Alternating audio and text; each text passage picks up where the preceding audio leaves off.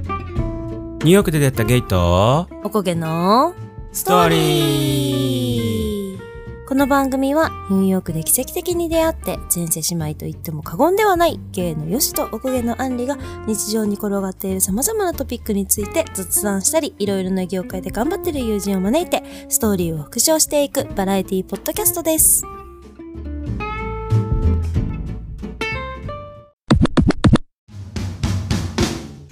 はーいベセスターズのみんな How's it going?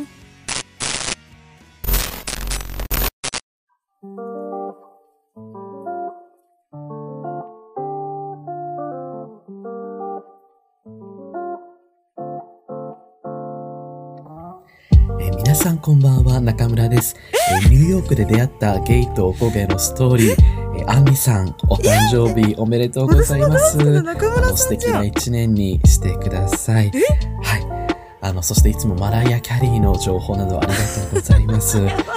あの、お二人と出会ったのはですね、あの、去年のポッドキャストウィークエンドでですね、あの、お二人に出会いました。すごく、あの、輝かしいオーラと明るいオーラを放っているお二人に出会うことができてとても嬉しいですし、こうですね、なんか、ポッドキャストの配信を聞くと、なんか元気をもらう素敵なお声と、まあ、笑い声と、いつも元気をもらっております。えーこれからも配信楽しみにしております。えー私ともぜひ、はい、引き続き、よろしくお願いいたします。はい、それでは、アンリさん、えーお誕生日、おめでとうございます。ですけどえびっくり仰天サプライズじゃんこれ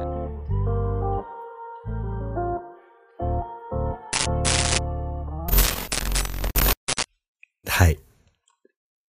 ということで、ちょっと聞いてもらいましたが、え私の大好きな中村さんか中らや村さんから、ばくないやばいじゃんまさかの中村さんはい。なえそんなことしてくれんのあんな大物ポッドキャスターにそんなことしてもらえんのいや、本当に、いや本当にうん。あえの、本当わにざわざ頼んで、送ってくれ ました。優 しいありがとうございますそう。尊敬してます。はい。最初は、これをそのまんまこう流して、うん。配信を聞いてもらおうかと思ったのよ。うん。でもそうしたらさ、ただこの中村さんの音 声が垂れ流しになるだけで、アンリのさ、リアクションは取れないやんと思って。だから、あの、この編集終わったタイミングで、緊急収録ということで、今、アンリには何も告げずに、まあ、なんとなく気づいてたろうけど、え、全然気づかなかったよ。嘘。なんか、取れてなかったんかなと思ったの、最初のやつとかが。あで、ー、私、私、その時また、なんか、あのあれ、ヒーターつけっぱだったから絶対それだわと思って。 嘘。それでなんか雑音なんだけどって言われたやつだわと思 って、違いました。ごめんなさいって思ってた。そう、だからね、今日はね、ちょっと、ちょっとあの、ちょ、10分ぐらいだけちょっと収録お願いしますって言って、急遽ね、 うん昨日の夜に頼んで、うん。これを聞かせるために。ええー、びはっい。くりしたー。ちょっとあの、中村さんにお礼をお願い します。本当に本当に中村さん、あの、本当にありがとうございます。あの、もうちょっと、あの、いろいろ、ツイッターやらで絡ませていただいてますが、あの、本当に割と尊敬しております。えっ、と、とてもいつも楽しい、あの、絡みやすい、いい感じのツイート、とても、とても楽しく、楽しく待っております。なんかもう焦っちゃって、どうしたらいいかわかんないんだけど、でもとりあえず、とても嬉しいです。ありがとうございます。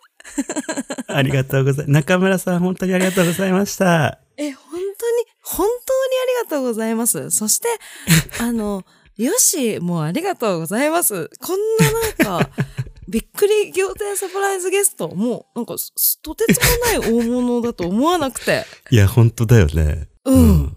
いいよね。なんかやっぱり、中村さ。うんん。うん。好きだもん。うん。面白くて大好きだもん。ね。ええしかもなんか今日全全然何にも知らないから中村さんにさ、インスタとかでさ、なんか、うん。えー、すごいとか言ってコメントしてたんだけど、 私。その時も、中村さん、まだこいつは知らねえかって思ってたのかそうだもよ、しれそうだない。よ。うん。えー、すごい,、ありがとうございました。ありがとうございました。ということで、じゃあ、本編へい進んでください。 Here we go! 初めてやる。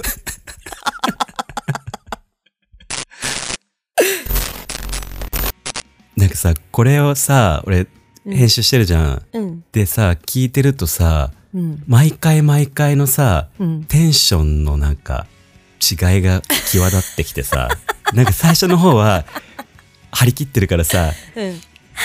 はーい、ベセスターズのみんな、みたいな感じで、俺も結構あれなんだけど、アンリはまあ変わらずね、ずっと。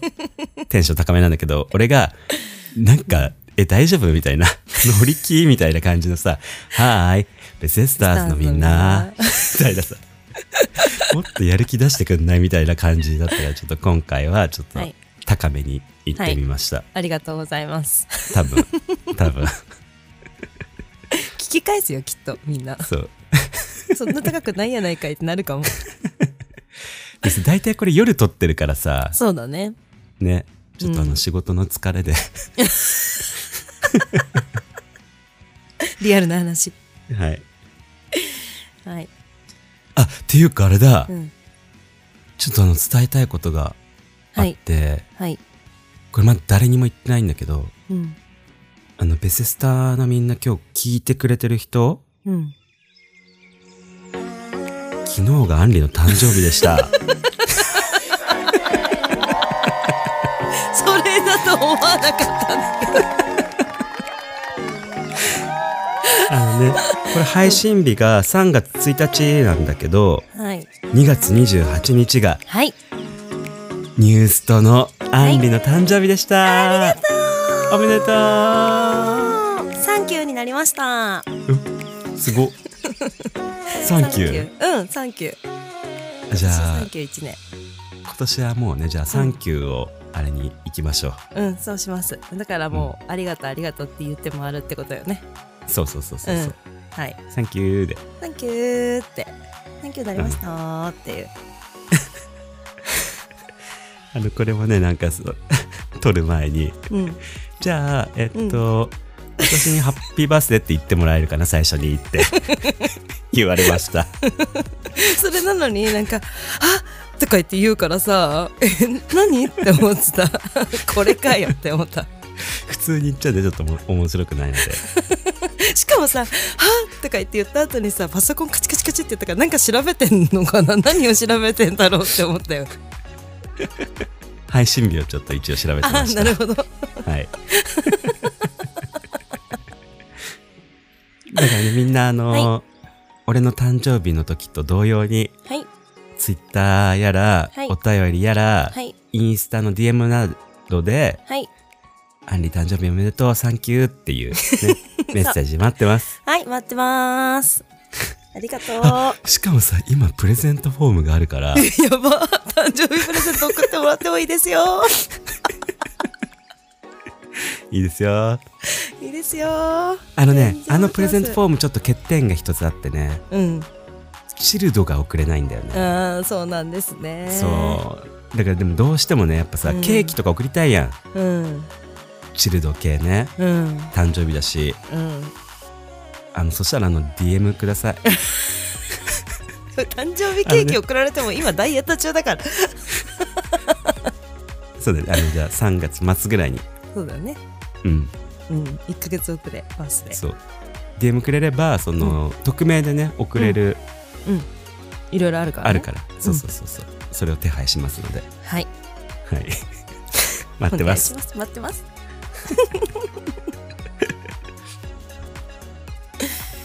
で今回ははい。今回はですね、安理会となっておりまして、そうですねまあ、誕生日を迎えると、こう、いろいろ人生振り返るよねっていう回になります。もういくつ寝るとっていう感じですいや、ね本当に39回寝たってことですからね、私は。少なえ え、まだ赤ちゃんなんだけど39回寝てたらいや、私しかもさ、2月28日だからさ、2月29日がウルー年でさ、4年に1回じゃん。うん、で、29日がある年に生まれてるから、なんか絶対えに、、 そうなんだ。そう、絶対にいろんな人に、へえ29日じゃなくてよかったねとか4年に1回だねって言われるんだけど、本当に、あの、誕生日って変えられないらしくって、その当時なのか、その病院なのかわかんないけど、うん。あの、生まれた日っていうのは、もう、29日だったら29日になっちゃいますからねって母親は言われたって言ってました。そうなんだ。うん。選べんのかなって思ってたの私、前、前後で。うるう年だしね。うん。うん。え、28日の何時頃だったの生まれたのあの、朝の、もう本う当ん早朝の2時とか3時とかそういう感じだかあ、ら。じゃあ28になったばっかってそことうそうう。そう、27寄りってこと。だあー、へったからよかったけど、ねえ後ろにずれてたらさ、ー。ねえ、 29なの、え、どっちなのどっちなのってなってたかもしんない。すご。いや、そういう人もいるんだよ、世の中には。そうだよね。うんえ、でも別にさ、どうなんのじゃあ、28を過ぎたら誕生日っていう感じにするのかなあ、そういう人もいるかもしれないね。その29日の誕生日の人うは。ん。それか29日が誕生日だから4年に1回しか年を取らないっていう人なのかなもうそういう風に、もう、もうこれ、私ぐらいの年になったらそういう風に断言しそうだよね。そうだよね。だって4分の1ってことだよ、じゃあ。そ。え若くないう若くないそしたら。だだから全然誕生日が来ないから、若い時とかはかわいそうだったかもね。小学生の待っ時てとか 待。って。39歳でしょうん、割る4するってことでしょだから、うん、 うん。 9.75歳なんだけど、 アンリ。 9.75歳。うん。 2月29日にも、もうだから時間が変わってた。いや24そ時うだよ間ね。変わだっ、っててた。う40歳で10歳だもん。わで、来年で10歳だ。ー。うん。来年じゃねえわ。 40歳、来年。次のウルー年であ、そうだよ。来10年じゃない歳よ。だ。そういうと。ことだよ。うん。ってなってたね。うん。なってたところで した。残念ながら残念な39が歳ら、です。そうです。39歳です。残念ながら。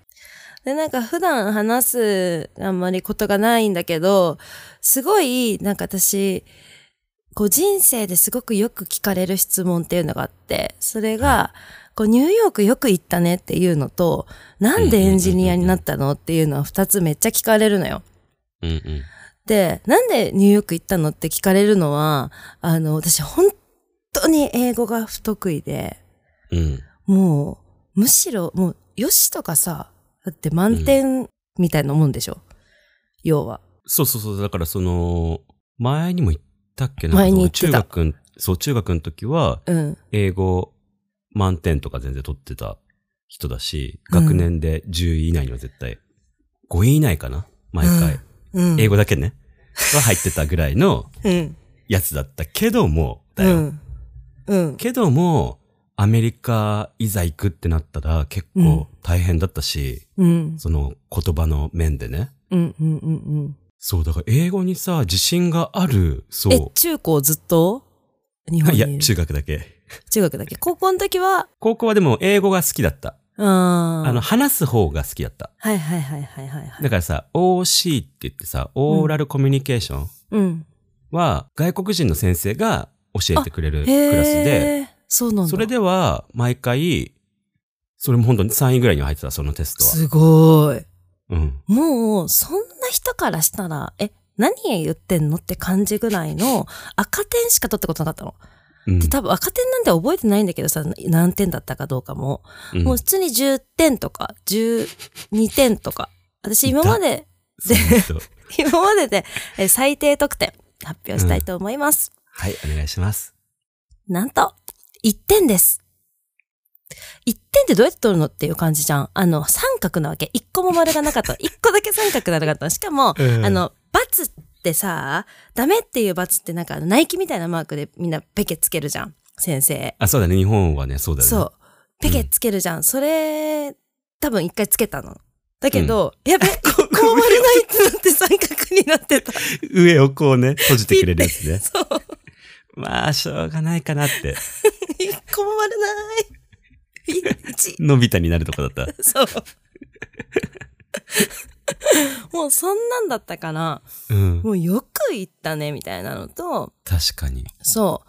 あと、その、もともとさ、私、職歴、職歴がさ、社会人歴っていうのがさ、うんうん専門学校を卒業して、インディーズのレコード会社で営業やってて、あそれが8年ぐらいやってたんだけど、うんでその後ダンサーになって、その傍らキャバクラで働いたりして、うんそんでニューヨーク行って帰ってきてエンジニアになったからさ、うんうんもう、なんで何も、なんかその、なん異業種からの転職したのとかさ、もうすっごいよく惹かれるの。うんで、エンジニアになったのはさ、座ってできる仕事がいいなっていうのを探した結果なのよ。あ、そうだったんだ。すい。ごい簡単に言うと。そうそうそうそう。なんかさ、あの、ほら、ダンスでさ、ちょっと怪我してっていうか、膝がすごい悪くって、酷使してたからだと思うんだけど、それですごい膝が悪くなっちゃって、それでこう、へーダンスずっと踊ってた、踊ってられないみたいな。あのさ、あれよ、急に階段とかの下り坂のとこで、膝かっくんされる感じ、あになっちゃあ、うだからトレーニング終わりって感じか。そう、膝かっくんされて、そうするとさ、ほーって、なんか、うんうんうんうん。なっちゃう。もうそういうのが急に来るみたいな。へで、だからその力が入んないっていうのかな、膝に。え。なんかね、半月板がずれてるって言われたんだけど、うん。そう。で、だったから、あーもう立って仕事とかもう無理だわっていうふうに、まあ思ったのもあって、座ってできる仕事がないかなって探したんだけど、うん。でもね、なんかその当時さ、そうニューヨークから帰ってきて、え、ヨシはどうやって仕事探ししたも、もともとデザイナーじゃん、ニューヨークで。だからなんかそうだねデザインかなっていう感じそう。てかまあ、それしかできないからさ。うん。だから、あ、でもね、そう。俺は帰ってきて、とりあえず1年は、うんニートしようと思って。あ、そっかそっかそっか。うんそうそうそうそうそう。ニートしてようとしてたんだけど、結局1年もしてないのかな、うんうん途中で、友達が働いてるところで、うん。バイトとしてうん。デザイナーやってた感じ、一回。ああ、はいはいはいはいはいはい。そう。で、バイトのや、やりながら、1年経ったのよ。うん。その、ニートするって言ってた1年間が過ぎて、あだからそろそろなんかちゃんとうん。定職に就こうと思って、定職っていうかそのさ、正社員でうん。うんデ。ザイナーやろうと思って探してって感じ。あ、うーん。まあでもあの一年のニート期間が、うん。あれだね、いろいろか、いろんなこと考えられたってことか。そう。だからやっぱさ、でも、日本とアメリカはや働っきぱ方違全うで然しょ。違ったし、うんだしその使ってたさ、ソフトもさ、うん。全部英語でやってたから、はいはいはいはいはいはい。最初慣れるのが大変だった。そだって日本で働いたことなかったもんね。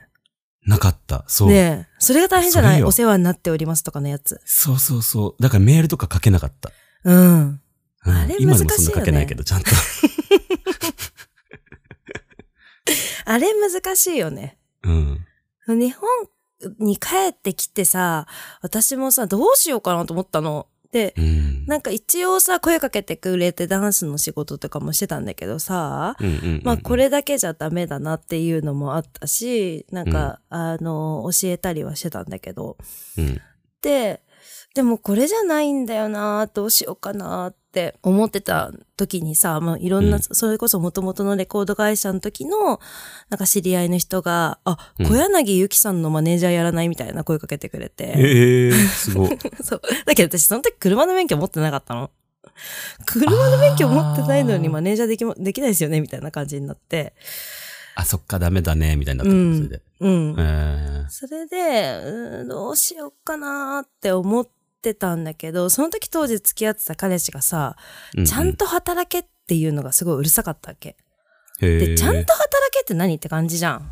いや、ほんとそだし、なんか今その、そういうやりたいことがない、ないっていうか、あ、なんかこれやってみたいっていうのがなんか全然ない時だったから帰ってきて、う。うんうんうん。アメリカでさ、な悩んだ時はさ、こううんビザがないから働けないっていうさ、そうだね。のですごい悩んだから、じゃあ日本に帰ったら、選び放題じゃんって思ったんだけど、うん。それでもやっぱり自分のやりたいことってそんなすぐに見つかるもんじゃなくてさ、そうだね。そう。それでなんかいろんな友達に片っ端からこう会ったりしてうんたんだけど、その時にそうやって彼氏に言われてさ、ちょっとムカついたんだけど、でもなんか意地になって、じゃあ、なんか探そうかなってか思ってた時に、まあ、なんか、あ、エンジニアやってみようかな、みたいになったの。うん で、そ急それも、そうそうそう、それもなんかその友達の、あの、旦那さんがエンジニアで、別になあんあ、か、そういうことね。そうそうそう。あ、お兄ちゃん向いてるんじゃないみたいな。何に向いてんのって思ったんだけど、なんか動画とか作ったりしてたじゃん、ふざけそうて、だね、そう友だね、達そとうだかねと。。うんうん。そういうの見てて、なんか、え、別にいいんじゃないみたいなこと言われたから、うんそれでなんか、え、なんか知らない仕事だし、座ってられるし、え、ちょっと話聞いてみようかなと思って、なんかそういううんうんうんうんエンジニアになれる、なんか学校みたいなやつ通おうと思って。通ってたね。うん、う。そう。で、何個か見に行ったのよ。うんうん。で、そこで多分出会った人その人が、いい人だったから、うんえ、やってみちゃおうかなと思ったの。へえ。でもさ、よくそうだよね、そのさ、うん。ダンサーやってた人ってさ、うん。やってた人ってか、やってる人とかってさ、うん。結構その、ずっと家にでとか、うん会社とかで座って、仕事するの無理とかさ、うん。うん。いう人結構いるやん。そうそうそうそうそうそまあ、アンリはまあ、そのさ、膝壊したってのもあるけども、う。うんうん。ね。座ってられるんだけどと思って、えうーんじゃあやってみますとか言って。で、結構お金かかった、100万円ぐらいかかったのかな。だけど、そうそれに通い出してさ。うん。そしたらさ、なんか、やっぱりそうやってこう、通ってる時にさ、通い出すみたいな時とかにさ、いや、何言ってんの、アンリみたいな、その彼氏がね。あの、む無理だよ、みたいな。だからなんでそれやろうと思ってんのやめた方がいいよ、みたいな。大丈夫なのみたいなことすごい言ってきてさ、うん。え、なんか、え、なんでっていうかさ、ええもうなんか、いや、わかるのよ。現時点ではできないの。だって、いややそりゃっそうたよことないんだもん。うん。だけど、できないかもしんないけど、なんか自分の環境を変えようと思って、うん。新しいことにチャレンジしようって思うこと、思ってみたんだけど、うんなんでそんな風に言うんだろうって思って、でも、ああんたが最初に働けって言ったんでし ょって思ってさ、確かに。 その働かな、働かないっていうか、そそれを目指そうって思わなかった時にはさ、もう、ななんかそう立ち止まってることがそんなに悪いことみたいなさ、うんうんうんうん。なんか、なんかすごい今の歌詞みたい。確かに。立ち止まってるのがそんなに悪いことっていう。なんかできそうな夢見ちゃいけないのみたいな。 夢掴んじゃいけないのみたいな。 あんたが言ったんじゃないみたいなそう。そうそうそうそうそう。なんかそ、それでさ、何なのって思ったんだけど、でもそれでももうちょっとやってみようって思っちゃったからもうやろうと思って、うんそれでやり出したのよ。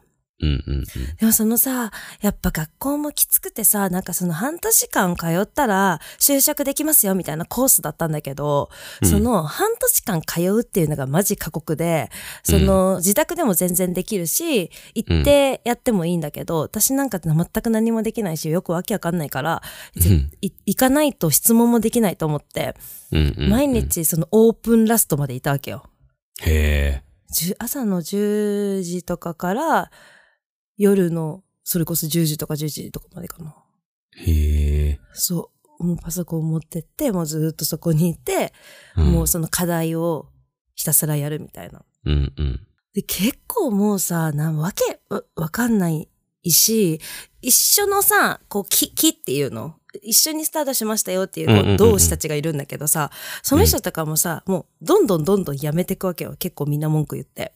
うんうんうん。でも多分あれってね、こうその、そのな、習ってる内容もさることながら多分、えっ、と最終的に完成まで頑張るっていう力がないと多分できないと思うんだよね。仕事にしても何にしてもうん。うんうんうんうん。だからなんかそういうのを多分培っていくもんなんだと思うんだけど。いや、てかさ、そのさ、うん。あの、半年で慣れますよっていうのはさ、うん。短いほど多分す大変だと思う。そう。うん。だってそれまでにそこ、働けるまでの知識とかさ、技術を詰め込んでいかなきゃいけないんだもん、半年で。そうそうそうそうそうそうそうそう。これ出れたら、働けるよってことでしょそう。 でそれできても働けるのかっていう感じじゃん。そんなの。うん。うん。だけど、もうこれできたら私いけますよ。で、その時32だったのかなで、ギリギリで、へこのコースギリギリなんですけど、誕生日が超えなかったから32ギリギリで登録できたのかなえとかでうんうんうんうんなんかちょっと年齢上の人はちょっとみたいな感じだったから、ああ、やっぱそういうのあるんだ、そりゃそうだよね、と思いながら。だけどもうもう結構地平度吐くぐらい頑張ったんだよね。もうし、うん遊びも行かず、だって、あの、月からに、だ月曜日から日曜日まで毎日通ってたから、うんうん学校休みなかったから。うんもうそれでさ、こういう、まあ一生懸命頑張って、じゃあ、卒業して、就職してって感じだったんだけど、でもその時にね、30超えてからの新しいところでの転職って結構日本、アメリカはどうなのかわかんないけど、日本結構厳しくてさ、日本は厳しいよね。うん。だからさ、私その時にさ、こういろんな人をし検索したわけ。あの、若い時からやってなくて歌手デビューした人みたいな。私はそれでね、あの、綾戸千恵さん。ああー、はいはいはい、はい。あの人も、46歳で、うん。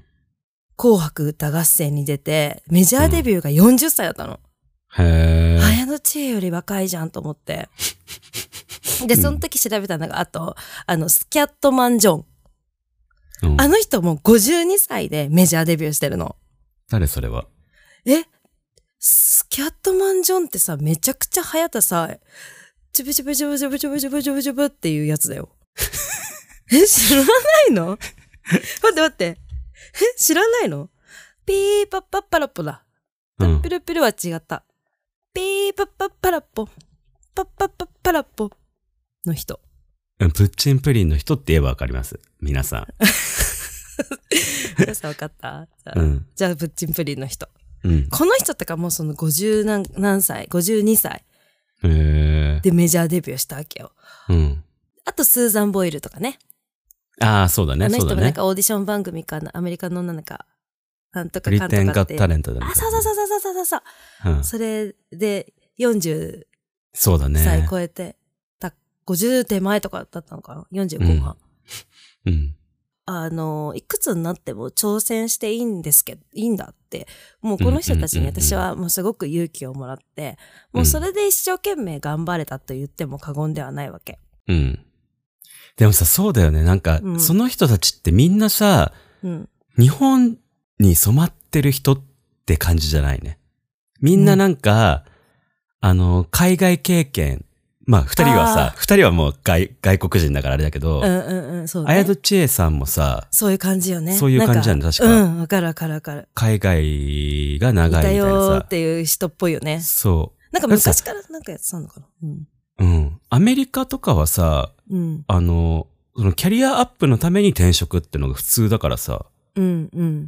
だから転職が別に、何不利ではないみたいな。うんうん。日本異だ業と種ださと、してもっていうことかな。そうそうそうそう、日本だとなんで転職してるんですかあ、でもそれはね。ね、言われるよね。その一個の会社に長く勤めた人が、なんかいいとされてるっていうかさ。そうそうそうそうそうそうそうそう。うん。それはすごい思った今。うんうん。それある。ね。そう。だからなんか、できないかもしれないけど、なんかやってみちゃおうかなっていう気持ちって、なんかすごく、日本だと難しいところもすごくあるんだけど、それを掴み取ることもできるから、うんだからなんかそういう、なんか、一歩踏み出すこと、うん。全然異業種だけどとか、もうちょっといくつだからとか、なんかそんなことを考えずにできることってありますよっていう話を今日はしたいなと思って。で、そのこれからするるのま たっていう。今。こんだけ話、今、これをします。しましこれた。からしますっていう。はい。で、またその時にさ、うん。私、それ、は、また励まされた。もうそれぐらいもうほんと結構辛かったの、その半年間が。もう、ずっと毎日毎日友達とも会わずに飲まずに、の飲んじゃうとさ、もう全然次の日は頭入ってこないからさ、うん。だからなんかもう飲まず食わずで頑張ってたんだけど、その時に聴いた曲、うん。中島みゆきさんのファイト。ファイト。そだと思った分今。かっうん。ファイトでしょ。う。そうなのもう戦う君の歌を、戦わない奴が笑うだろう。わいと、ほんとそうだった。戦ってねえ奴に言われてたからさ。うん。いそう。や、そうだよね。戦わないやつこそが言うんだよ、うんそういうのって。そう。うん。そうだよ、戦そわうねえだよ。奴ってすごい言うなと思って。うん。それでね、そのファイトのね、中島みゆきさんの曲うんを作った原因、原因なんかその作った話みたいなのを、それ今回、あ、これに、きっかけなんか、そうき、そうそうそうそう、きっかけだ。今回これで話すから、なんか中島みゆきさんのファイトの歌詞見ようと思ってうんた時に、なんか出てきたのがさ、中島みゆきさんがラジオをやってて、うん。で、その時に番組の、に、リスナーさんから届いた手紙が元になってるんだって。へえ。手紙の内容は、私は中学を出てすぐに働いて、2年になる17歳の女の子です。とか言って。うん。で、その時に、そのお店の人から、あの子は中学生、中卒だから、ジムは任せられないっていう風に言われて、すごく悔しくて、うん中、もうすごい泣いて、中卒のどこが悪いってすごい言いたかったと。うん。で、自分は高校に行きたかったんだけど、家のこと考えたら私立に行くって言えなかったからし、自分がこ高校に入る自信もなかったけど、こんな風に言われるのはひどいし、ごめんなさい、みたいな。ごめん、あ、ひどい、みたいなごめんなさい、愚痴を書いてしまって、またお便りします、みたいなうん。感じのお便りから、インスピレーションされて、中島みゆきさんはこれを作ったんだって。へすごくないえ。うん。だから私はもうあなたができないっつったエンジニアに地平度吐きながら頑張って慣れて、うん。今は全然そういうなんかもう、あの時の辛さなんてもう忘れちゃうくらい、もう毎日楽しくやってます、エンジニアとして。で、その、言いたい。し、やっぱその、マイナスって力になるから、うん。ここれを聞いてすごく思った。そうやって、いや、できないよって言われたことによって、多分、うん。この中島みゆきさんの曲もそうだけど、その、押さえつけるじ重圧とか馬鹿にされてたとか、なんかそんな感じのところうん。を、なんかその理不尽なことみたいな。うん。うん。なんかそういうのが、それを跳ねつけるパワーの、こういう曲になったんじゃないかなと思って、うん。なんかそうう、やっぱその、理不尽ってすごい嫌だし、その時は傷ついたり、悩んだりするんだけど、もしなんかその、前を向けない人がうん、今、あの、もし聞いてる人でいるんだったら、もう理不尽はバネにして、頑張りましょそうだね。う。うん。うん。はい。という話でした。はい。はい。 何の話かなと思って。そう。人生を、今回は振り返ってみました。はい。はい。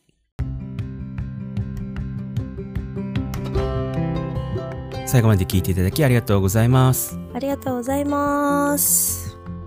えー、改めて、アンリさん誕生日おめでとうございます。ありがとうございます。ということで今回はね、あの、アンリの話でし た。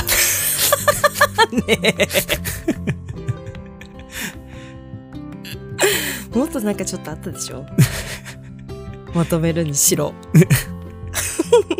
まあだからね、その、うん。誰かにね、何かを言われたって、そう。自分がね、頑張れば変われることもあるっていう。うん。うん。でそこでやっぱさ、くじけそうになったって、うん。